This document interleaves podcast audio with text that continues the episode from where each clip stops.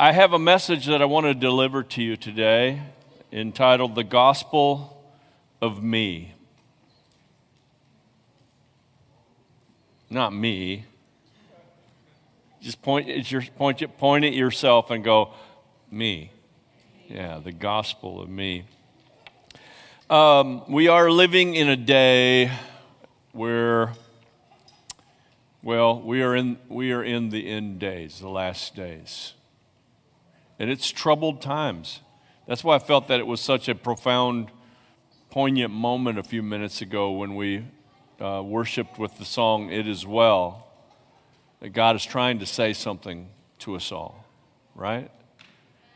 And even in that, as a pastor, I have a couple of of roles that I can play, if you will, in preaching the message. And one is to inspire you, I suppose, uh, maybe motivate you, um, maybe remind you of things, maybe even create attention on purpose. Because I believe that the days that we live are a day are days that we need to be alert and we need to be awake. And I can get up here as a preacher and say that a thousand times over multiple Sundays, over many years, and it would be pretty much the same thing if that preachers have been saying a thousand times for multiple Sundays for multiple years.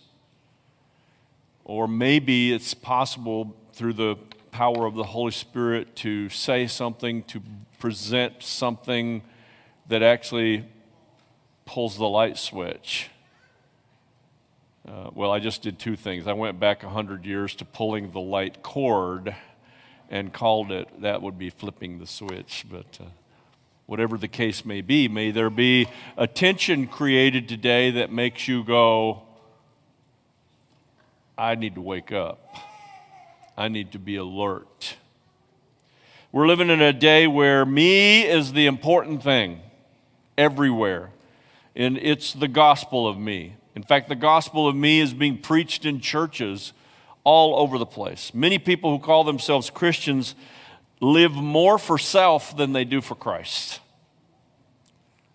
May there be a, even a tension created in this service today and online that each one of us would look at ourselves and wonder Am I more for Christ or self? Where, where am I at really? Because we can get so deep into the forest, we can't see our ways out of anything. Much of life revolves around self, and it becomes more I instead of the great I am. And it's important that we shake off the heresy of the gospel of me.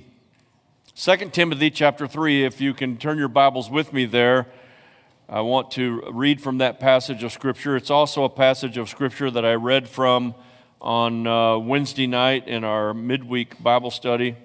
And I, I, appreciate all of you all that are attending, and I know that there are even uh, others that are connecting online. And a little bit of this very beginning of this message is a very, very small recap or of an excerpt from um, Wednesday night's Bible study. But 2 Timothy chapter 3, verses 1 through 5, and then also verse 7. And it says, uh, But know this, that in the last days perilous times will come. For men will be lovers of themselves, lovers of money, boasters, proud blasphemers, disobedient to parents, unthankful, unholy, unloving, unforgiving, slanderers, without self control, brutal, despisers of good, traitors, headstrong, haughty, lovers of pleasure rather than lovers of God, having a form of godliness but denying its power. Now I need to pause right there. This letter wasn't by this letter by Paul to his spiritual son Timothy was not written to the world. It was written to the church. That's even a sadder statement. a, a sadder viewpoint of this passage of Scripture because we read all those things and go, oh, he's, he's coming down on the heathen. No, no, no, no. Having a form of godliness, but denying its power. If we were to bring this into modern times, what we're talking about here is a cold, dead church that knows how to go through all the motions, and yet within that church is made up of people that are lovers of themselves, lovers of money, boasters, proud, etc., etc., etc saying that it has a form of godliness, it has a form of religion. It looks like it's possibly the real deal, but in fact, it is devoid of power. It has no power at all. Goes on to say in verse 7 they're always learning and never able to come to the knowledge of the truth. That means that they're, they're teaching, they're, they're sharing the word, but there's no revelation. There's no revelation. I have had a lot of angst in my spirit for many, many years, and especially over the course of the last number of months, saying, God, let, let that not be who we are as a church. Because a church and a pastor who speaks against these things right here is, is not a recipe for church growth. Or everybody to say, whoop, there's a feel good place to go. No, no, no, no, no. And see, I've already confronted you and created attention by helping you understand that this was not a list of symptoms of the world, this was a list of symptoms from within the church. Dear heavens. So on Wednesday night, I shared just a couple of things about a, a, a few of these viewpoints. Be, that part that says people have become lovers of self. What that is called, that's called humanism. Lovers of self is humanism, the gospel of me. And I also shared with you some authentic dictionary definitions of the words humanism, materialism, and hedonism, or hedonism, however it's pronounced. And I was astounded of what was actually written in the dictionary. The definition of humanism is the pursuit of self fulfillment through natural means that often rejects the importance of following God. Did you hear me? It's, it's all about self fulfillment through natural means, not supernatural means, not by the power and presence of God but by the power and presence of self. And it is, in the same token, shies away from the importance of even knowing God. And again, having a form of godliness sort of looks like God stuff, but there's no power in there to turn my life upside down. Some of us need our lives turned upside down. The, the second part there was people have become lovers of money. And the word there is materialism. And the definition is an obsession with material things. Now, again, I didn't add any religious points to the dictionary definition. The materialism in us is an obsession with material things with a disinterest or rejection of spiritual things. It, these things go hand in hand. When your life is focused around materialism, you automatically become disinterested in the spiritual things. And that's where the power's at. And then you have these people who have become lovers of pleasure, which is the word hedonism or hedonism. And it's the doctrine that pleasure and happiness is the highest good. Now, I have one more word that I have to give you. I don't know, are you ready for this word? I prepped her a little ahead of time. I'm going to do some weird words this morning. But there's an interesting word that, quite frankly, sums up. Everybody's looking at her like, I'm waiting to see what she's going to do with this word. Sorry about that. Uh, there's an interesting word that kind of sums up the whole me gospel, and that is the word solipsism. Solipsism. And some of you are going, yeah, I can't wait to see how she's going to do solipsism. Here's the definition of this word solipsism a, an extreme preoccupation and indulgence with one's own feelings and desires. The gospel of me. The hedonism, the materialism, and the humanism all about me. And remember, this is a letter to the church. That's the important part to keep in tow here. This was not a letter written to some weird political group or something, or even a bunch of drunkards down at the bar, to the church. See, that's part of the problem that in many churches, they're just they're drunkards who aren't at the bar on Sunday morning. Mm.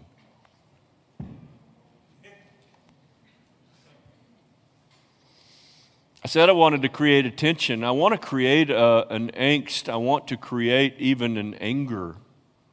Not against humanity, but against the enemy. Against the enemy of your soul, who in these last days is going to come in with such deception that he will deceive, if possible, even the very elect. And if you're not fired up and armed and ready and equipped for battle and battle ready, maybe even us fooled when a new Messiah arrives on the uh, horizon. And I'm not a preacher of doom and gloom. I never have been. I've never been a preacher of alarmism. Never, ever. I've never been a preacher that has a political agenda. I steer as far away from that as I can because it's not my calling. But I am a preacher who knows that I have an instruction from heaven to prepare God's people for his coming. And sometimes people cannot be prepared with true authenticity unless cold water is thrown into their face. Because we've been squirting you with warm water solution squirt guns for so many years that it's become quite comfortable. This is not the season. It is the season to be able to say it is well, but it's not the season to rest and be comfortable. You might say, well, boy, Pastor Rick sure seems serious today. I am. If I'm going to use a word like solipsism, you know I'm serious.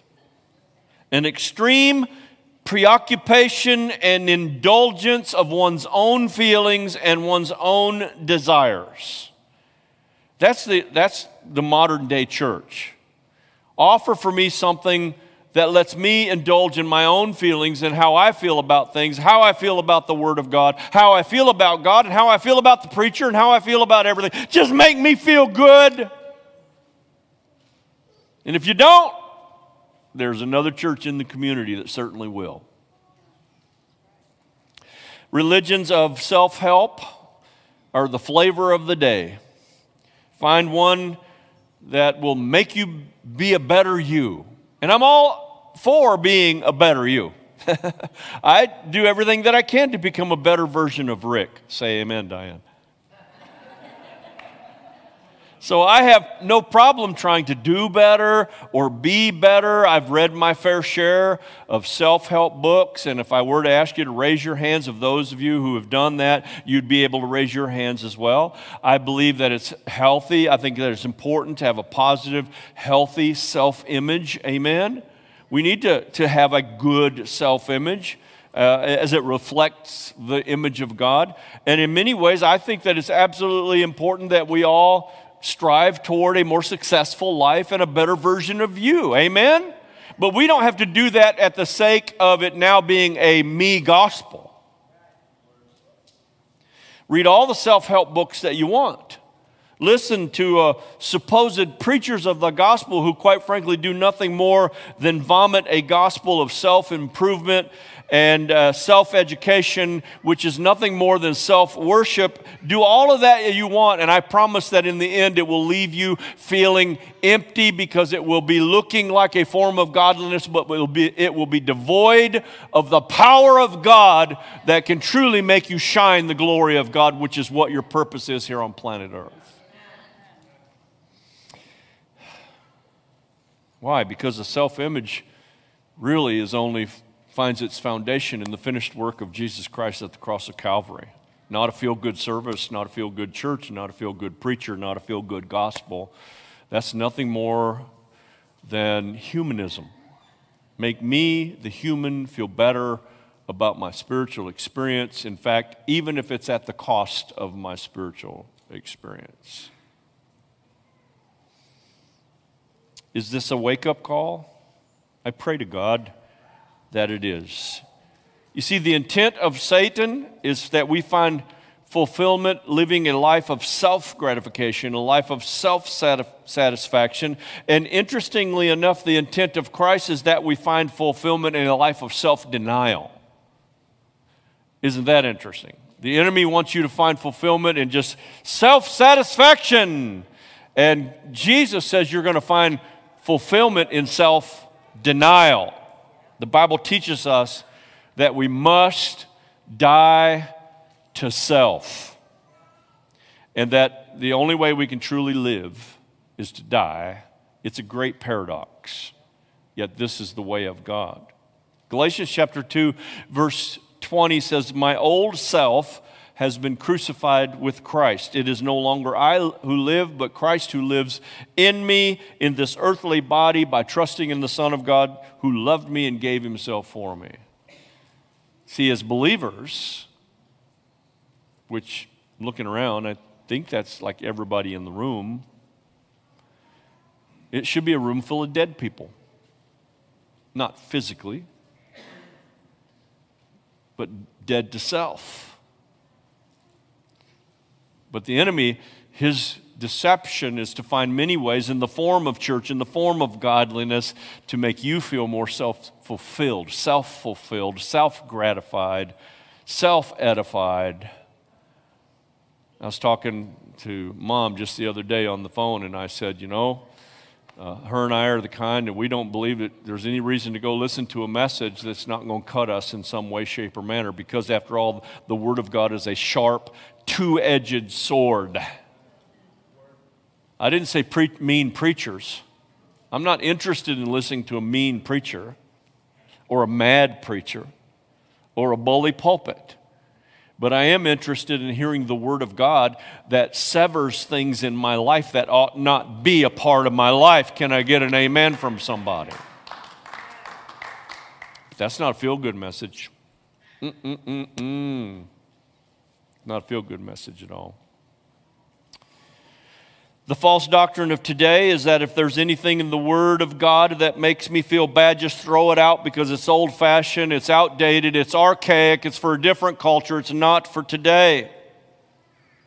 The false teaching of today is that feel good about self, no matter the cost, no matter what. The deception of the enemy today is that if the preacher makes you come face to face with your sins, find yourself another preacher. if a church chooses to set the bar of standards according to the Word of God and that makes you uncomfortable, then just find yourself a different church. That's the gospel of today because you'll be able to find yourself a church, a preacher, and a Bible that fits your gospel of you. Or, or, we'll see how many of you are back next Sunday. Or you can say, no, no, no, no, no, no, no, no, no, no, Pastor. Uh, uh, uh. I want the word of truth. I want a church that walks by the standards of godliness and holiness. I want a preacher who'll tell me what needs to be told me, whether I like to hear it or whether I don't. That's what I'm looking for. I know that's what I'm looking for in life. I don't need to go to church to feel good. There's probably some of you going, Well, I thought that's what church was all about. Wasn't I supposed to go to church so that I feel better about myself when I walk out? Well, I hope that's a part of the recipe, but the greater part of the recipe ought to be a gospel that causes you to confess of your sins, repent of your sins, and be broken in your heart. What? No ice cream Sundays?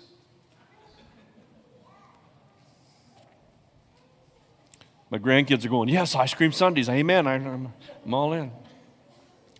The Christian experience is not about living for the benefit of self. It just is not. In fact, the great paradoxical truth exists in the Christian faith.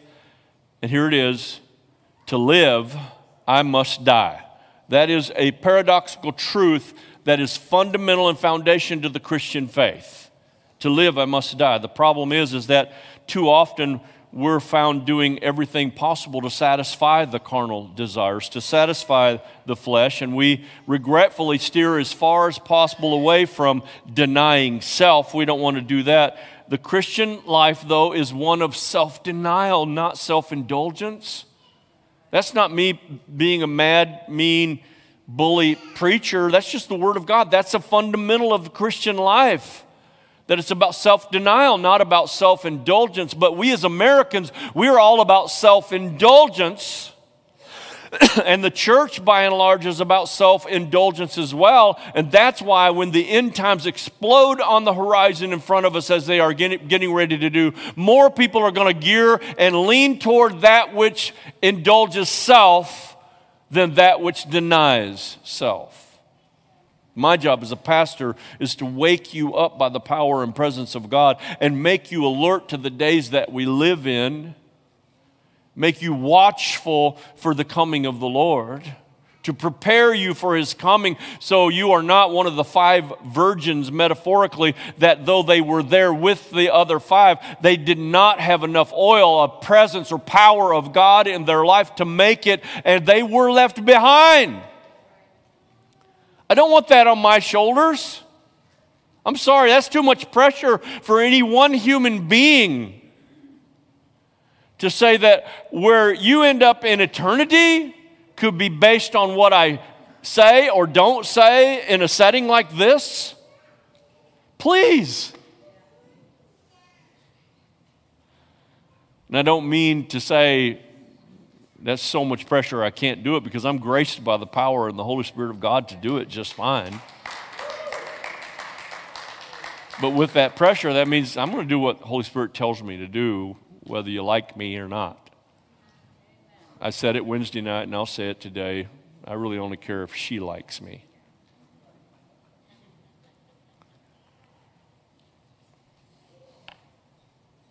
You do like me, don't you? Do you like me? Okay. so we unfortunately have a, a, a me firstology. Me first. Take care of me first.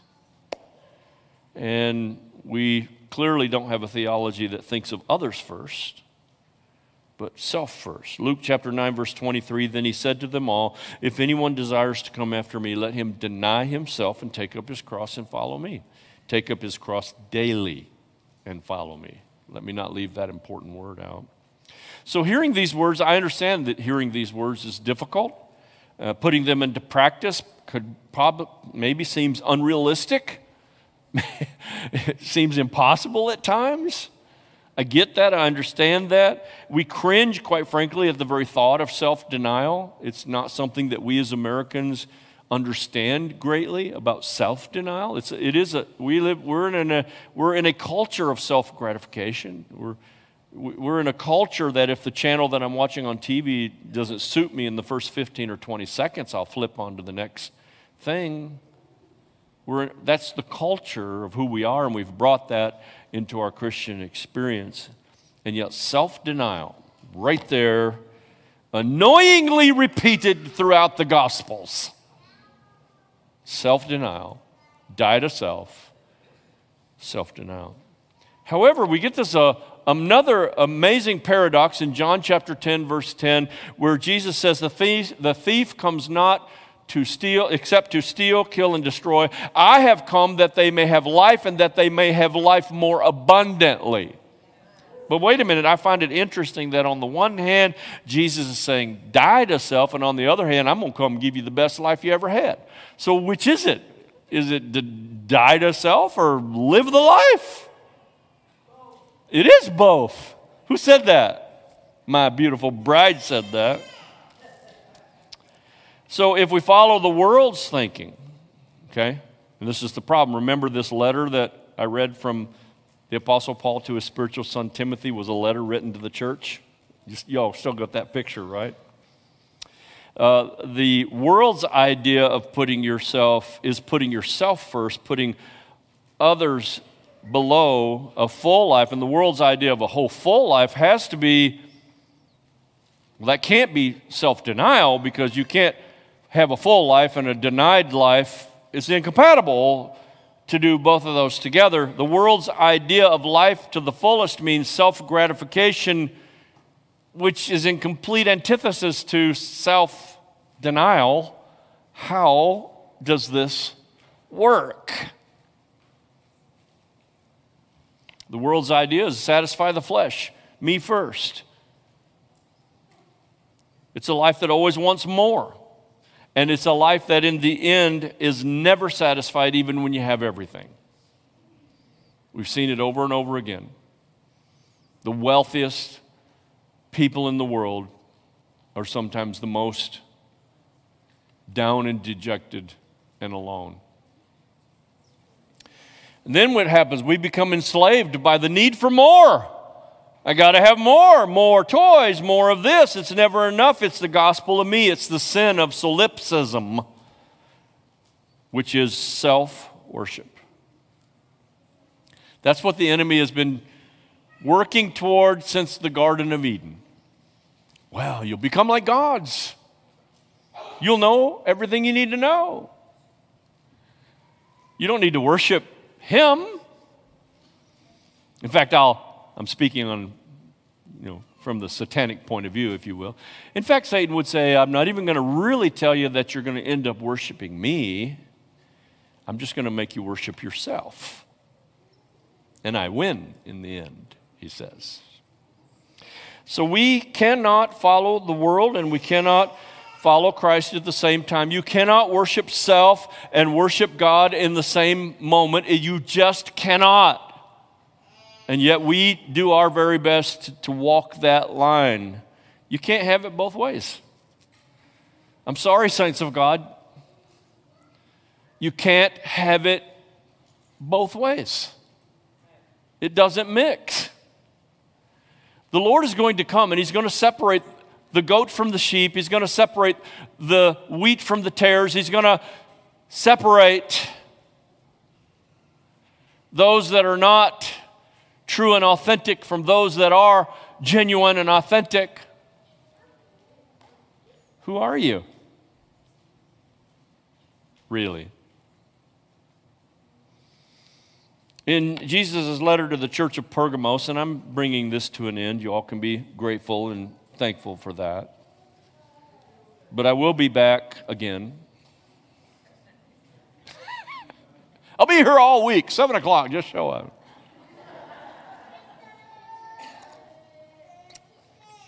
In Jesus' letter to the church at Pergamos in the book of Revelation, he wrote in chapter 2, verse 15, You have those among you who hold to the doctrine of the Nicolaitans, which thing I hate.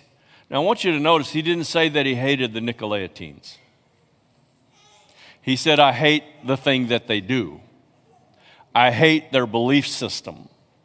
God hated the practice of the Nicolaitans, and that practice was a gospel of me. It was a gospel of self.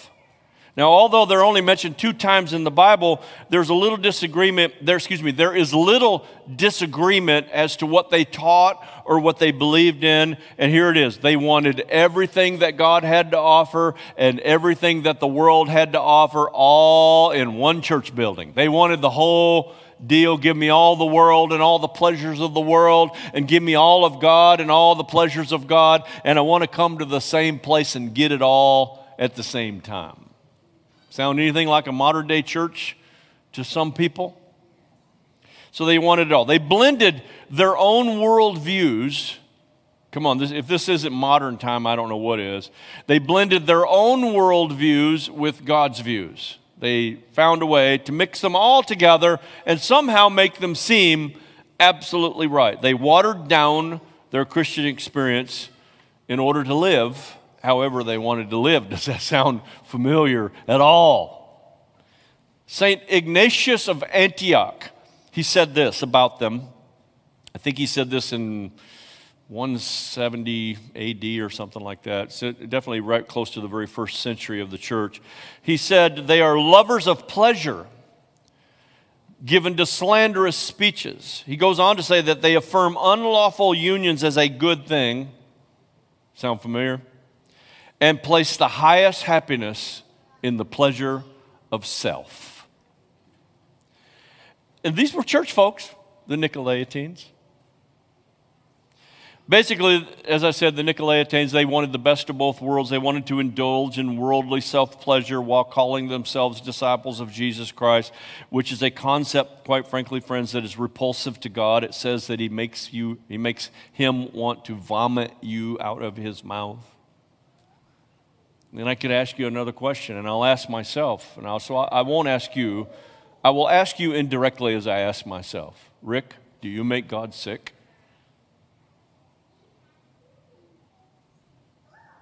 Rick, do you make God sick to his stomach? You see, the feel good church would never say, Do you nauseate God? But we better come face to face with that, friends, because we are in the end days.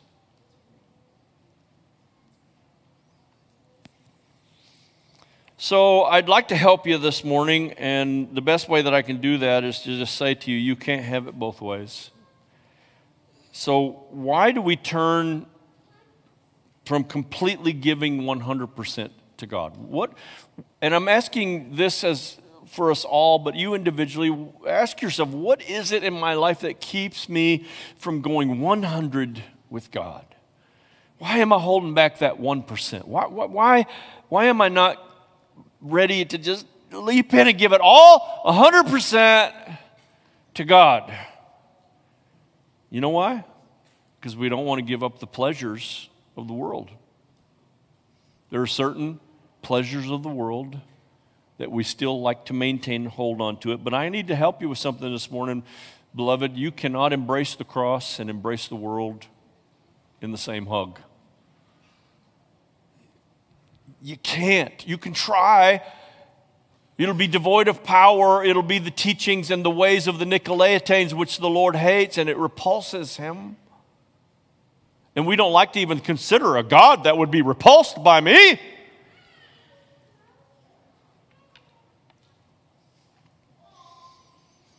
Boy, honey, you're going to have to take me out to eat after supper or something. Cause I'm, okay, thank you. Oh, good. There's the word close. Hallelujah. Listen, y'all, I, I don't contrive words to bring to the congregation to somehow invoke some emotional response. I bring words to the beloved saints of God because I feel that the Holy Spirit has spoken the same words to me to bring to you because we're in this together. There's no part of what I'm saying that goes, I've figured out the whole 100 thing, 100% thing. Because that in, in sharing that whole thing by going like this what is it in us? Did you notice i said us? I didn't say what is it in y'all heathens out there that keeps you from being 100 for god? No i said what is it in us? What is it, Bill?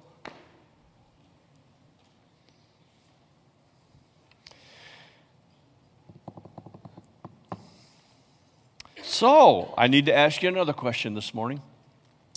Have you died yet? You might say, well, this message is killing me, but anyway, I'll ask you a couple of more follow up questions. Are the desires of Christ in your life greater than the desires of the world?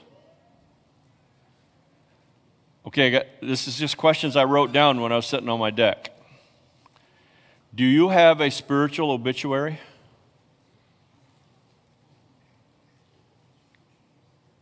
Do has there been a spiritual eulogy for you?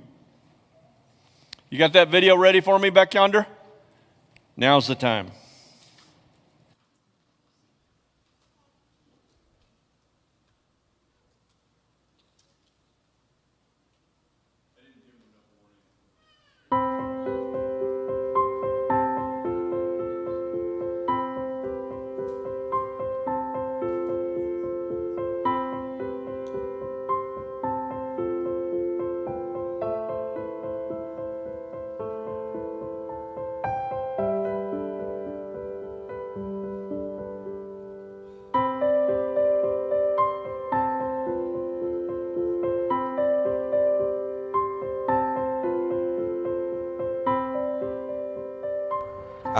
You died. An old friend told me later I should have been at the funeral.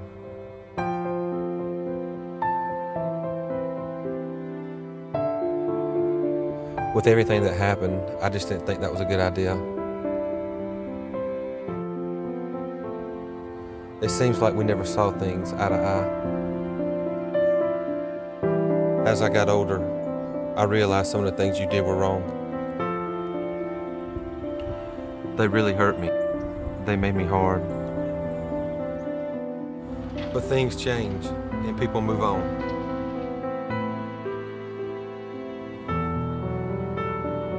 I moved on.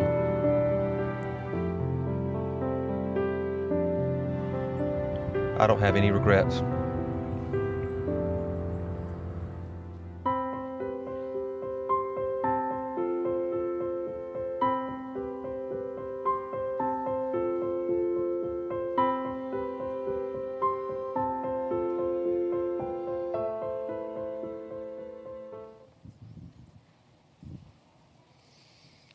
Gospel of me says live for self.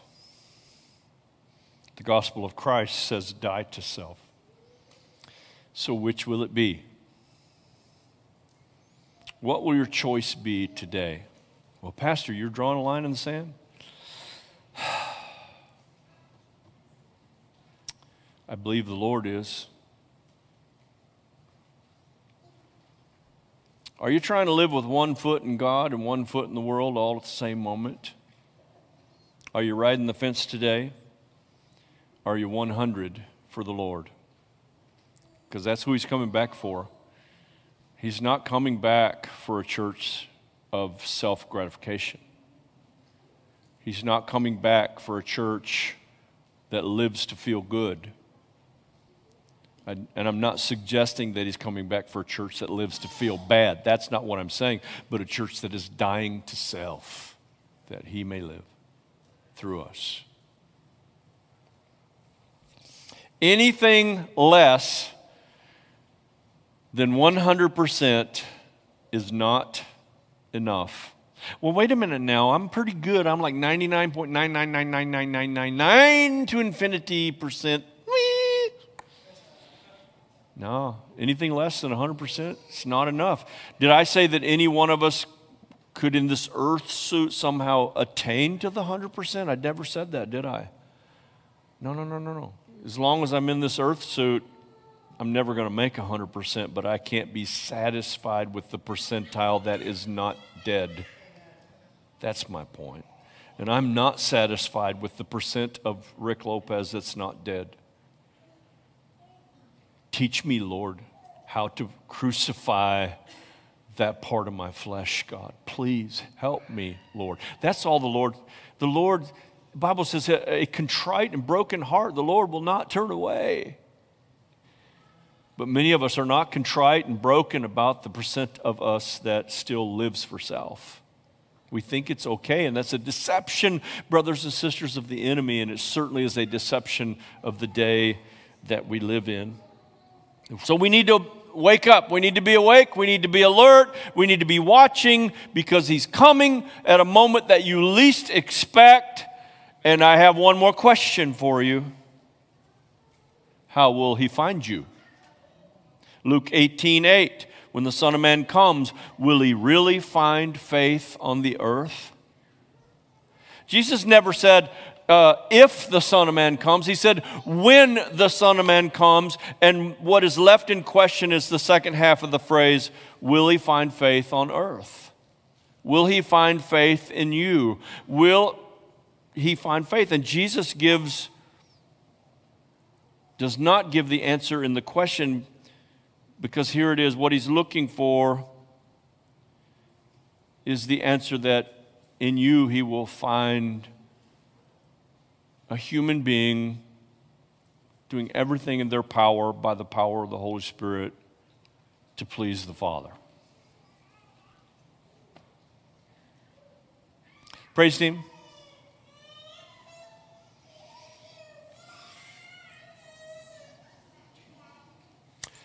So he really doesn't give us the answer in the question, will he find faith on earth? You know why? Because he's waiting for you to answer. He's waiting for you to give the answer. He's waiting for me to give the answer. And, and the Apostle Paul said, uh, I die daily. Say what? Listen, if there's enough of Rick to die daily for the rest of my life, I'm going to bet there's enough of you to die daily for the rest of your life as well. But will you crucify yourself daily? And I'm not talking about asceticism that says, I must punish myself, I must beat myself, I must hurt myself. I'm talking about that which is broken before the Lord and humbled before the Lord, contrite before the Lord, and recognizes that He is great and you are not. So he's looking for us to give him an answer.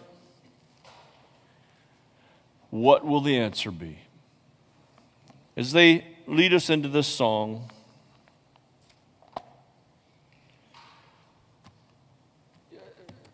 there is a part of the preparation to bring the Word of God that I pray about every week, and a part of that preparation is what do I say at the end, Lord? How do I close the deal, so to speak? And I look for that, and sometimes I write things down, and I didn't even write anything down because I didn't have it. And I think the very last thing that I said is He's waiting for the answer from you, and you, and you, and you, and you, and you, and you, and you, and you. From each of us. Will we die to self to live for Him? So I'm not going to ask you to jump through hoops and run up here to a, an altar of repentance. I mean, it's going to be open to you because I want our altar prayer ministry team to come forward now, and they'll be over here to my left, and maybe some right here in the front. Maybe an elder that wants to come help me out as well that can come be up here in the front or stuff and such. Can I have one of our male elders that can help me at all? Is there not one? Not one in the house? There, yes, there is one. I thought so. Come on over. Come on over. You can stand right here. That's fine. Come right in the front. Thank you. Stand right there, my brother. And uh, it's okay. Mindy, you stand right here. Yeah, lightning from heaven's not going to strike you. It's, it's all good. So as they as they lead us into this worship, um, it's between you and God. But they're here just to pray with you. And I would find it hard to imagine that any one of us are having a hard time identifying that 1% or whatever it may be that's standing in the way of, of total self denial. I think the scripture says it, seeing that we are encompassed, Hebrews chapter 12, verse 1, in that we are encompassed by such a great cloud of witnesses, let us lay aside the weight and the sin that so easily besets us and fix our eyes on Jesus, the author and the finisher of our faith. This is a chance to kind of, okay, God, I recognize I'm not 100%. I accept that. I, I, I, take ownership of it. I confess it. I need your help. I need your help. I need your help. I need your help. I can't do this alone. Help me. That in this time of worship, let that happen in your heart and your spirit. And come receive from the Lord.